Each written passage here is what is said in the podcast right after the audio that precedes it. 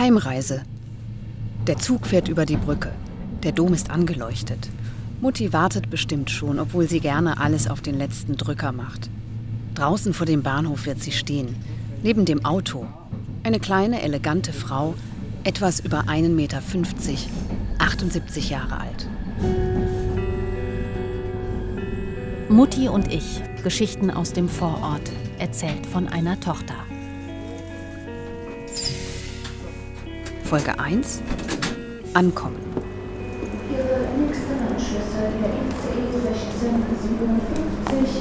Es gibt Kinder, die besuchen ihre Mütter öfter als ich. Manche telefonieren täglich mit ihnen. Wir hingegen sehen uns nur vier, fünf Mal im Jahr und telefonieren alle paar Wochen. Dann aber sehr lang. Eine Stunde 17 Minuten. Darauf haben wir uns zeitlich ziemlich genau eingependelt. Mutti schreibt auch sehr gerne E-Mails, die ich für ihre Verhältnisse zu selten, zu kurz oder zu ungenau beantworte. Bis heute sind es genau 821 Mails, die in den vergangenen zehn Jahren bei mir im Postfach gelandet sind. Und aus dem Urlaub schickt Mutti mir lange Briefe mit selbst getrockneten Blumen der Region, in denen sie tagebuchartig schildert, was sie erlebt.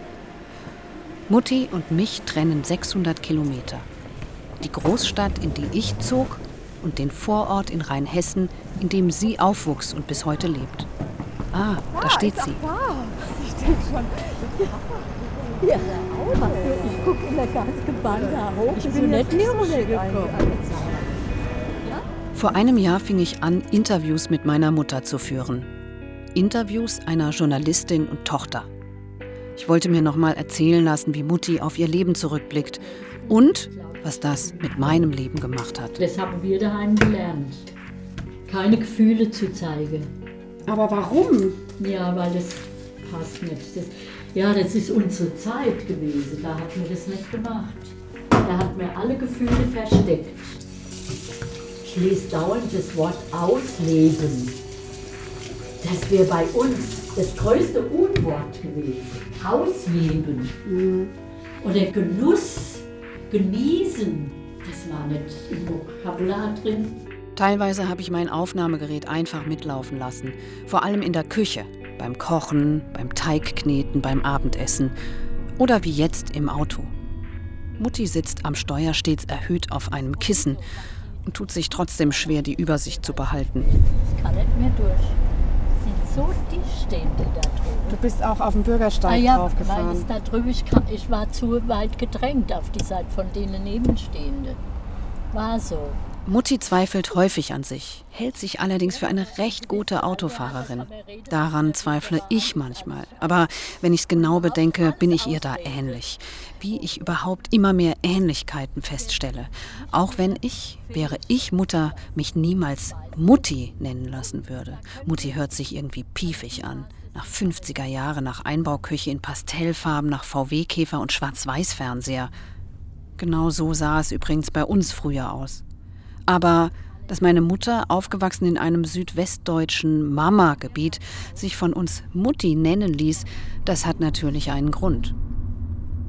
Mutti biegt hinter der Lärmschutzwand links in die Einfamilienhaussiedlung ab. Noch einmal links und wir sind da. Na, wie geht's? Schön. Gut geht's. Wenn du da bist, geht es gut. Das ist mein Vater. Ihn haben wir ein Leben lang Papa genannt und nicht Vati, wie man erwarten könnte. Papa wird in diesem Jahr 80 und er redet deutlich weniger als Mutti. Er verzieht sich gerne, oft schon kurz nach der Begrüßung. Deshalb geht es hier vor allem um Mutti, die Mutti heißen wollte, weil ihre eigene Mutter die Mama war. Mutti und Mama, das ist eine Geschichte für sich.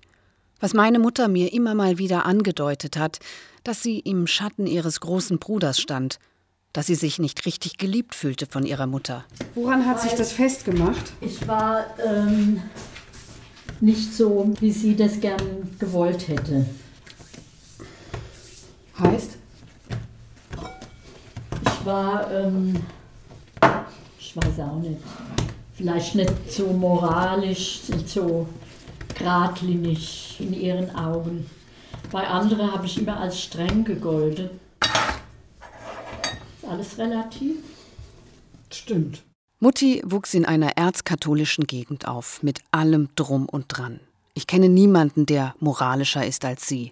Klar, sie hat ein paar exotische Neigungen, die irritieren können, auch was die Kirche betrifft. Sie mag zum Beispiel kirchliche Popmusik und sie hat mir seinerzeit unzählige YouTube-Videos der singenden Nonne geschickt, die 2014 bei The Voice of Italy gewann. Dazu schrieb sie aufgeregte E-Mails. Liebe Marietta, hier ein neuer Durchgang. Ich bin süchtig auf diese Nonne, hänge zu viel Zeit daran. Ich habe heute so viel gearbeitet. Höre jetzt zur Belohnung nochmal die Nonne. Bei Witzen über Papst, Zölibat oder ähnliches reagiert sie allerdings todernst. Gut, die Kirche war ja halt auch wichtig und da stehe ich auch dazu und das finde ich eigentlich auch heute. Für mich ist es einfach wichtig und ein Inhalt. Die religiöse Erziehung hat bei mir und meinen Geschwistern nicht so gefruchtet. Zu viel Vehemenz auf allen Seiten. Aber wir haben es überlebt. Alle.